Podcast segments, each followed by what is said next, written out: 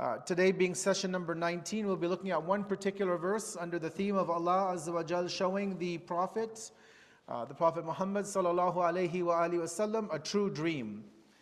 Allahumma salli ala Muhammad wa ali Muhammad.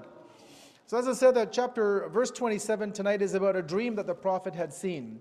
And really, it was this dream that the Prophet saw while he was in Medina that set off this entire chain of events that we've been looking at over this last month from the 1400 or so Muslims going with Rasulullah from Medina towards Mecca, being stopped in Mecca, um, going, or before, before Mecca rather, going through the peace treaty of Hudaybiyah, and then eventually going back to Medina, and all that transpired thereafter, that this dream that the messenger had actually began this entire event. Um, and we will see how the dream was there by the that the Prophet had from Allah, but how that the actual application for it was actually something a bit later, contrary to what the Muslims were hoping and were uh, wanting to see happen at the vision of the Prophet. So as we see that, you know, we've so far that we've gone through this, we have this dream of the Rasulullah, which happens in the sixth year after the Hijrah, uh, which event, again leads to the journey from Medina to Mecca. We have the peace treaty of Hudaybiyah in the sixth year after the Hijrah and the inability, the impermissibility to complete the Umrah.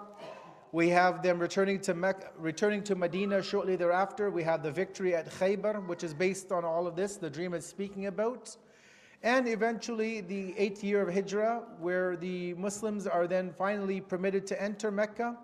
Uh, and to, uh, well, the, the, next year they're allowed to enter Mecca, but in the eighth year they have the victory of Mecca, the conquest uh, and the purification of the Kaaba. All of this basically is in the backdrop of the, the dream that Rasulullah sees.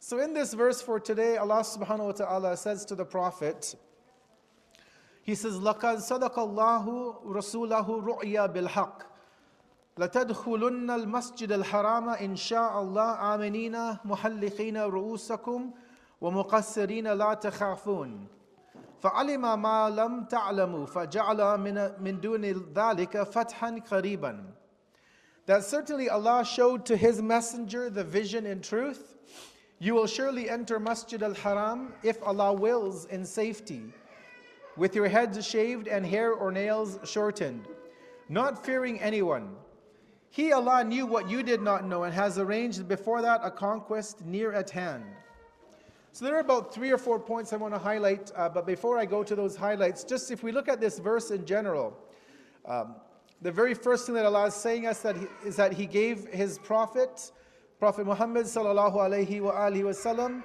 a Allahumma salli ala Muhammad wa ali Muhammad. He gave him a ru'ya, a vision, a dream, uh, in truth. So we're going to look at the concept of dreams a bit later, but one of the things we understand is that, uh, in the initial outset, is that when prophets, messengers see dreams, that these are truthful dreams from Allah. So Allah gives Rasulullah a dream. Again, this verse, keep in mind, in this chapter is coming down after the event um, of leaving Medina, leaving Mecca to go back to Medina on that journey. So Allah tells the Prophet that, and He's obviously telling the Muslim community as well, because the Prophet has already experienced this dream. So this is an after. Uh, an afterthought from Allah telling the community that indeed Allah has shown the, the messenger a vision in truth. And what that vision was, Allah says that you would certainly enter Masjid al Haram, insha'Allah, if Allah wills, in safety. Now keep in mind that when this vision, this dream came to the Prophet, and he told the companions that I have this dream that we will be entering Masjid al Haram.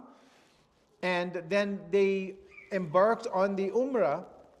When the companions were stopped with the Prophet outside of Mecca, and they realized that you know they're not going to be able to go forth, a peace treaty has to be signed, they came and they questioned the Prophet. Some of them were confused that they said, Ya Rasulullah, that you told us you had a dream that we would enter into Mecca and now we're being prevented. So the Prophet had to remind them, and this is based in that we have this in the hadith and the historical sources that the Prophet told them, I told you that we would enter Mecca, but I didn't say in which year. Right? He said, I had a dream that we were entering Mecca. It did not necessarily mean that it was going to be in that particular year when they made this journey towards. So it wasn't that the Prophet was misleading them or confusing or tricking them. No, their plan was still to go for the Umrah. He saw the vision, he saw the dream. It just so happens that Allah had willed something else to happen, and the Meccans obviously did what they wanted to do. And so the dream was real, and that dream would then be manifest later because they were signing the peace treaty, allowing them in the next year to come for the Umrah, and then that is where they had the ability to. And then Allah mentions actually, Allah mentions an aspect of the Umrah which I'm sure if we've all been for Umrah or Hajj, we will recognize where He says that you would enter.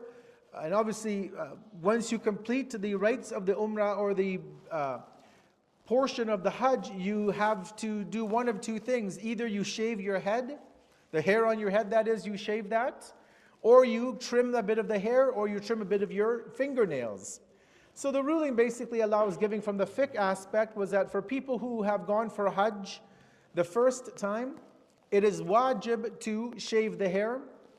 For those who are going on subsequent Hajj, you can either shave it if you want, or you can cut a little bit of the hair or a little bit of the nails as well. And Allah is giving them this rule for the Umrah as well that you would have the option either for the shaving of all of the hair or for the trimming of the nails or a shortening of a bit of the hair.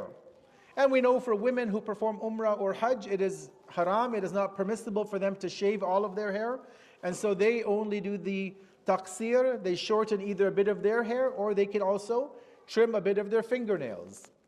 Now it seems a bit strange sometimes people, because we're always trying to get to the philosophy of worship in Islam. And we try to wonder what's the philosophy of fasting, the philosophy of praying. And many times we have reasons in the hadith or even in the Quran, for example. But this is one of those aspects where it doesn't seem that we have a, let's say, a scientific rationale or, uh, you know, even a hadith based rationale.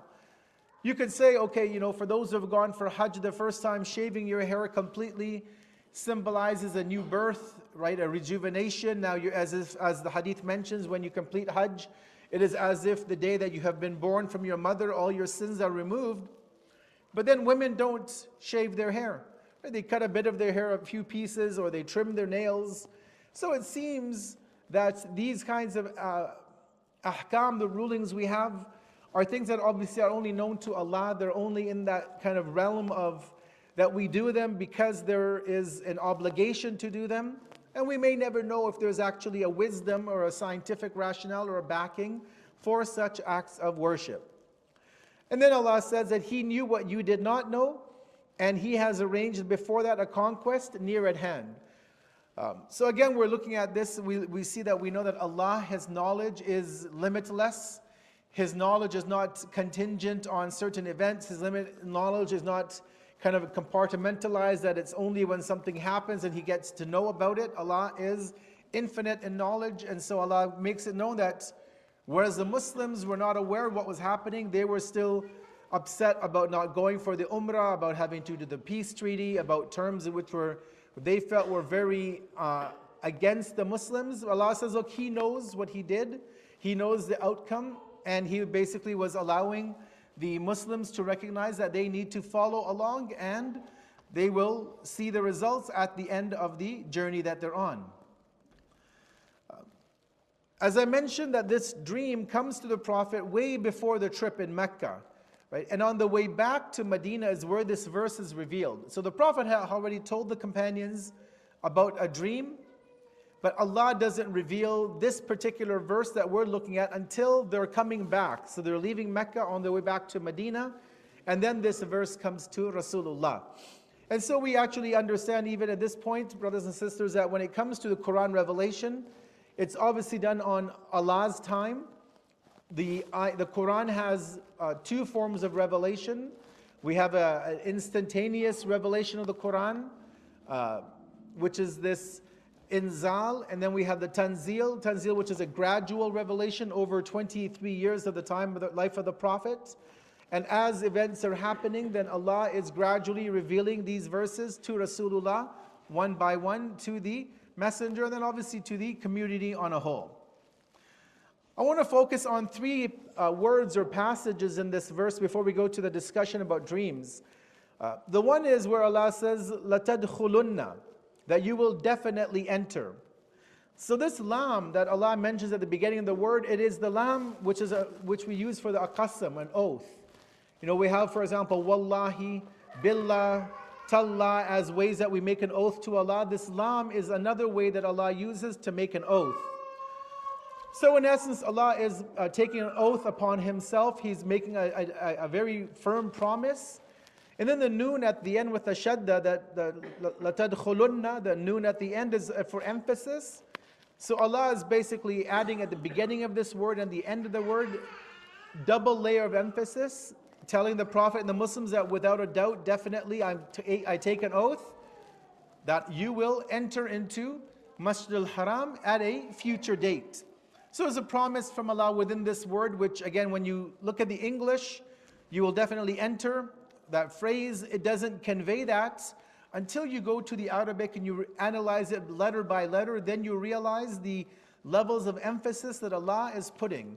And this is why we've been mentioning even in this series as well that any translation you read of the Quran in English or probably even Urdu or any other language will always be deficient. There will always be these shortcomings because you won't, the translator won't add all of this information. So you won't know that the lam is for emphasis because there's a lam for emphasis in Arabic, but there's also a lam for a qasam. So how do you know the difference, right? And translations won't show this to you. It won't even show you that there's an emphasis or a qasam being taken. The noon at the end, again for emphasis. The translation will never explain. They might say for sure or surely, but when you learn that that noon with the shadda on it at the end of the verb is used in Arabic for emphasis, for like Allah putting a, a, a, an emphasis on a particular concept, right? We, we miss out on all of these beauties. So that's one of the reasons why we always encourage the mu'mineen to try and learn Quranic Arabic, not necessarily spoken Arabic, because you won't maybe find all these same nuances, but when you study Quranic Arabic, and there are many good apps and websites that could do this and books, then you'd be able to see the beauty of the, of the, of the Arabic of the Quran and also the depth of what Allah expects and, and is, is you know, showing to the community is His message. This phrase, insha'Allah, something that we all know because we all use this phrase, insha'Allah. We, uh, somebody asks us to do something, we say, insha'Allah. Um, it's a very common phrase that the Muslim community uses. So, why does Allah use it here? Because He's giving us an oath. He says, You will definitely enter into Masjid al Haram right? With emphasis on the qasam. He, could, he should have just ended it right there. But Allah adds, insha'Allah. Why would Allah do that? Because if Allah says you'll do it, you'll enter, it's not a matter of insha'Allah then, because Allah says, I'm going to do it, case closed, right? There's no ifs, ands, or buts. Allah can change the entire cosmos for something to happen, but He still adds insha'Allah. And so scholars of the tafsir have kind of been perplexed of why would Allah do this. And one of the opinions, as you see on the screen, is that this could be used by Allah to teach His servants, that is you and I, the reality of ubudiyah, of servitude, and that we, can, we should never forget that He is the ultimate in control, and that we never consider ourselves to be independent and needless of Allah. So He's telling the Muslims at the time of the Prophet, look, you will enter, but this is, this is still through my intention, my irada, my will is allowing you to enter into Mecca. If I don't want it for you to happen, you won't be able to do it. So Allah is not saying you'll enter, you know, presumably He's, he's reminding them that you will enter for sure, but your entering is because I have allowed you to enter. Right? We also have to, we also have to be careful, brothers and sisters, because many times we as Muslims use this phrase, inshallah, and we don't use it in the sense of Allah willing. Many times people will use it as a scapegoat. If Somebody comes and asks us, Oh, I need some help moving, or I need some help doing this and that. And we say, Inshallah, brother, I'll be there. Inshallah, I'll come over and help you. And many times it's a, it's a truthful inshallah. I won't give it, I'll give us the benefit of the doubt. But many times we say it because we don't want to go, and so we say it as a, as a, as a cop out that, you know, if Allah wills, I'll come. And then we don't go and we say, oh, you know what, brother, Allah didn't want me to come. Something else came up in my life and I couldn't make it. Right? So we have to be real, we have to realize that inshallah isn't that it's an easy way to lie for us. No, it, it, truly it should mean that, right? That as long as nothing else impedes my, my day or my week, I will be there to help you in whatever you've asked me that I've confirmed. Right? And ultimately, we have to recognize that this phrase should be kind of ingrained in our heart that whatever we do, try and attempt to, to do, right, is always through the Mashiyyah, the will and the intention, the irada of Allah. Many times people will will to do good things, even, right? And it doesn't happen. You'll want to do something good, even, and it just won't occur. Now, that's an entire, entirely separate discussion on tawfiq, on what it means to have that success to do certain actions, because sometimes we will not even have the tawfiq to do good in our lives because Allah will remove that from us because of our own actions. And again, that's a separate topic. And even sometimes we will want to sin, we will want to commit a guna, and Allah will remove the, the, the tawfiq to do the sin. So it can work in two different ways, actually, according to our uh, theologians. Maybe, maybe another time we can look at it in more detail what it means to have the tawfiq of Allah, how is it given to us, and how it's, it's taken away. But I'm just going to leave it at that for tonight. Um, and then the last phrase I want to kind of reflect upon is where Allah talks about giving the believers Fathan Karib, this conquest near at hand. So scholars differ on what this could mean. Um, they say it could refer to the peace treaty of Hudaybiyah, as we've been looking at this entire uh, month of Ramadan, that this was a victory what was near at hand. The Muslims didn't look at it as a victory because they felt the conditions were against the community and it was actually a loss or it was a form of humiliation. But again, as we had talked about, that the Prophet had the big picture in mind. He was looking out of the box. He was looking into the he was very forward thinking about the future of the, of the community, the short term future, meaning from 6 Hijrah up until his death, and also the continuation of the, of the Ummah, right, until the end of time. So the Prophet was looking at it from the Treaty of Hudaybiyah, what would be the short term effect, the, the, long, the medium term, and the long term. Uh, and it would open the door to many more victories the community would face. Or, as commentators mentioned, perhaps it could be a reference to the victory at Khaybar, because it was in the next year, after they go back to Medina, that we know that the Jewish community who were uh, living in Khaybar, just outside of Medina, that they basically were planning an attack against the Muslims and um, there were even some uh, things that were other things that were going on. And so we know that the Muslims were in their right to uh, to launch an attack on Khaybar. We have, I'm sure, heard the, the story about Amir al-Mu'mineen lifting the door of Khaybar and him being one of the people who was the uh, you know the foremost in the in the battle of Khaybar. And they, uh, they also attained a lot of spoils of war from that. And that's why, even in a previous verse we looked at, Allah talked about the maghanima kathiratan uh, that Allah referred to, the, the major spoils of war they collected. One of those aspects was out of the uh, attack to the fortress of Khaybar. Or, as scholars say, it could be a combination of both of these things because there's no uh, clear consensus on what this fath could be, this victory could be. And so scholars take both of them as being possibilities.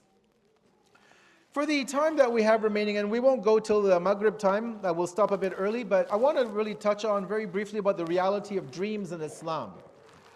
Dreams is one of those areas which everybody loves to talk about and wonder about. And no doubt, dreams are something very unique that Allah has given us.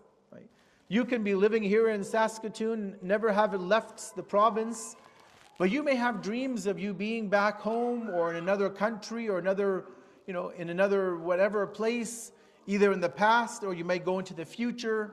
All of us see dreams more or less. You know, you can, I won't go into the scientific data, but you can go online and see when, when people see the, you know, dreams, what part of the night, how much we dream. But no doubt all of you in this room have had dreams at one time. Sometimes we have nightmares, we have bad dreams, we see things that we don't want to see maybe a loved one passing away, maybe an accident. Many times we have good dreams, which, you know, we wake up and sometimes we wish we we never woke up with that dream was continuing because what we saw in our dream we know we'll never get in life, right? So dreams are very interesting in that way. Um, you can look at it from the psychological point of view. You can, you know, talk and research it from, the, from that perspective, and they have a lot of opinions on what happens in that state of dreaming. I'm going to give us just some details and information from the religious perspective and what the Quran says. Um, and then obviously you can make up your own conclusions um, from there. So, one of the questions that people ask from the religious perspective as well is why we see dreams. Right? What is this happening in our brain at night or daytime when we're sleeping that we see these, these visions or these like almost real to life pictures in our head? They're you know in, in 4K quality and there's audio and there's all of the you know emotions we're experiencing, all of our all of our uh, you know, five senses are kind of being put to the test in a dream. So some people believe, and this is kind of both Islamic and from a secular perspective, um, that we see dreams based on what we did, what we said, what we experienced in the day. Right? So we are cooking, maybe we're watching a movie or watching television or watching a show on Netflix, and then we have a dream, and it's it's triggered by what happened in our day. Right? Something happens at work or at school and we dream about it and it's now in our mind because that, that event was a real event, but now we, our brain, our subconscious takes that event and puts it maybe in the form of some kind of a story or event in our mind. Um, sometimes we see those things that we love to, that we always love and we always think about, right? Um, you love your spouse, hopefully, and maybe you see her or him in your dream constantly because you're always thinking about them. They can't, you can't get them out of your mind. Hopefully. Hopefully it's that. And nobody else you're thinking about. Because um, that would be a problem if that was the fact. Um, so you see that, what you love, because you're always thinking about that, right? So that's what you dream about now. Um, or there's things that you hate. And you know, you're you're always even thinking about that maybe, right? Something that you don't like or some problem that, that you you know have. But that constant thought, it kind of triggers your subconscious at night, and that's what you see in your dreams sometimes. Or no, sometimes dreams become like a history book of our life, right? Things that happened in the past. We dream about what, what, what it was like back home. We have a memory, a recollection. Or we went on a vacation, let's say to the mountains or somewhere in Niagara Falls. And then we have a dream about that. Right? Is it just that we're our mind is recollecting those memories and now projecting it in this, in this space called the dream. That's a possibility as well. Or lastly, is that no, the dreams, and all of all, you know, all four of these could be valid. But the fourth one is really interesting because there is an opinion based in hadith actually where dreams can become a premonition of what will happen in the future. So we actually have a hadith, I didn't bring it unfortunately on the screen, but we have a hadith where, uh, if I can paraphrase it, we're told that dreams are 125th, I believe, of revelation of wahi. And, then the, and what, what the hadith mentions is that many times we see things that happen in the future. And this is a way of Allah showing us that just like I can show you what will happen in the future, I gave that, I gave that news to my prophets. I gave my prophets, as we've been seeing in this chapter, many uh, pieces of information of things that will happen in the future. And so the hadith basically mentions that when Allah gives us a dream that we see, and then one day that exact thing happens, and we're like, wow, that's like deja vu. I could have sworn I had a dream about this. It's Allah's way of telling us that, look, if you want to, if you don't believe in nubuwa and prophethood, I've just given you an example of prophethood, that prophets were given news of the future and they told it to you. I'm giving you a very small glimpse into, into the mechanics of the world, and I'm going to give you a dream. And that dream will come exactly true? And maybe you've experienced this and you'll say, wow, that, that I've seen this exact same thing happen in my dream. So scholars use this, and Ayatollah Makarim Shirazi in his book, The Message of the Quran, a, a multi-volume thematic commentary of the Quran, volume one, which is available in English. The rest of the nine volumes were not translated. Um, but he talks about this in one of the latter chapters about dreams of the prophets and why we are given dreams. So again, and it's a huge topic to discuss. We, we you know, we don't have time today. It would call for multiple sessions. Uh, but we just have to realize that dreams have a meaning. Sometimes they just are based on what we had for dinner that evening, what we're thinking about, what we're watching, but we do definitely have times where dreams can have a real interpretation in our lives. Um, let me mention this as I go, before I go to the next slide though, that, you know, this happens to me and I'm sure many other of our religious scholars in, in our communities, is that people have come to me many times and said, I've seen a particular dream, what does it mean? right? Or we might go online and Google, I saw this in my dream, what does it mean? And I have to be very clear that this is not something taught in the house of Qom or Najaf, right? In actuality, actually, if you look at it from one perspective, the only people that know the interpretation of dreams are the 14 Masumin and the other prophets. So even a Marja or the greatest of Maulanas, the Sayyid, they don't have, this is not a course that is taught in, in the Hawza, right? Because dream interpretation is not, like, you know, I'll give you an example. There's a book by Ibn Sirin. He was at the time of apparently the fifth and sixth Imam, and there's a book, a very large book, um, the Ta'bir of the Khab, the interpretation of dreams by Ibn Sirin. It's also in English, maybe in Urdu as well. And if you open the book, you'll, for example, say, okay, I had a dream where I saw eating a banana, as, a, as an example. And he'll say, if you see eating a banana in a dream, this is what it means. And this book is available online, I'm sure you can find it. This is not based on ayat of the Quran or hadith. Right? Many of these things, what, what, what ended up happening is people would have a dream and something would happen or something would reciprocate and they would come to, let's say, somebody like him or somebody and say, I had a dream, and then X, Y, and Z happened. And they say, oh, so there's the correlation. You dreamt about this, that happened, so that's the, the combination. That, that is what it means for every single person. But we have to recognize that dreams have a meaning, but not that you or I or any alim or mujtahid or ayatollah can ever understand and explain. This is limited to Allah, and obviously we, we can't ask Allah, or the 14 Masumin. And obviously, we don't have any of them at our disposal to ask them. So keep that in mind as I move on to the hadith, because the four hadith I want to mention are will be tying into this. Uh, I'm going to mention this very quickly that there are um, examples of dreams in the Quran, other than what we're looking at today from chapter uh, 48. 20, verse 27, we do see chapter 17, verse 60. There is a dream that Allah tells the, the, the, the readers of the Quran about that the Prophet had a dream about what he called the Shajratul Mal'una, the cursed tree in the Quran. And that is, according to the tafsir, is relation to Bani Umayyah and that they would take over the religion of Islam. So they're the cursed family tree mentioned in the Quran. Surah 48, what we're looking at, verse 27, the dream of the Prophet going to Umrah. We have uh, 37, verse 102, where Ibrahim salam sees the dream of slaughtering his son and then Ismail says, you know, if al ma tu'maru, do what you're commanded to do. That's where we have the Qurbani in the Hajj. Uh, Surah Yusuf, uh, for those who love the story of Surah Yusuf, you'll remember there's at least three dreams mentioned in there, uh, or maybe even four actually.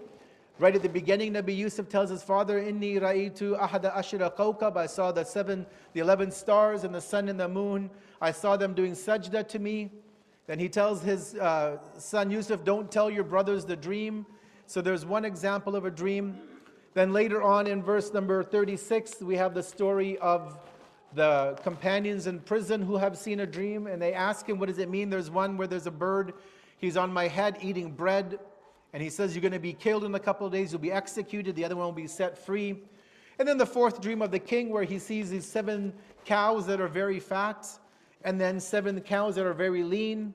And Nabi Yusuf is uh, called from prison to come and interpret the dream, and that's where he tells the king, You're going to have seven years of a bumper harvest. Save it because seven years of famine and drought will come, and you're not going to have food. So, you know, store the grain in the silos for your community. So, you see, brothers and sisters, there are multiple examples of dreams in the Quran. And again, the, the difference with these dreams and in, in, interpretation, obviously, the last, uh, the last three or so examples are of non masum having a dream. Um, but they were true dreams because the prophet at the time, or one of the prophet, or multiple prophets, because at the time of Nabi Yusuf, he was obviously a prophet, but his father, Yaqub alayhi was because he's the prophet of the time. But Yaqub was eventually going to be a prophet, and he had the power of interpretation given to him by Allah. Right? So there are times even where we see these because the two companions in prison weren't Muslims.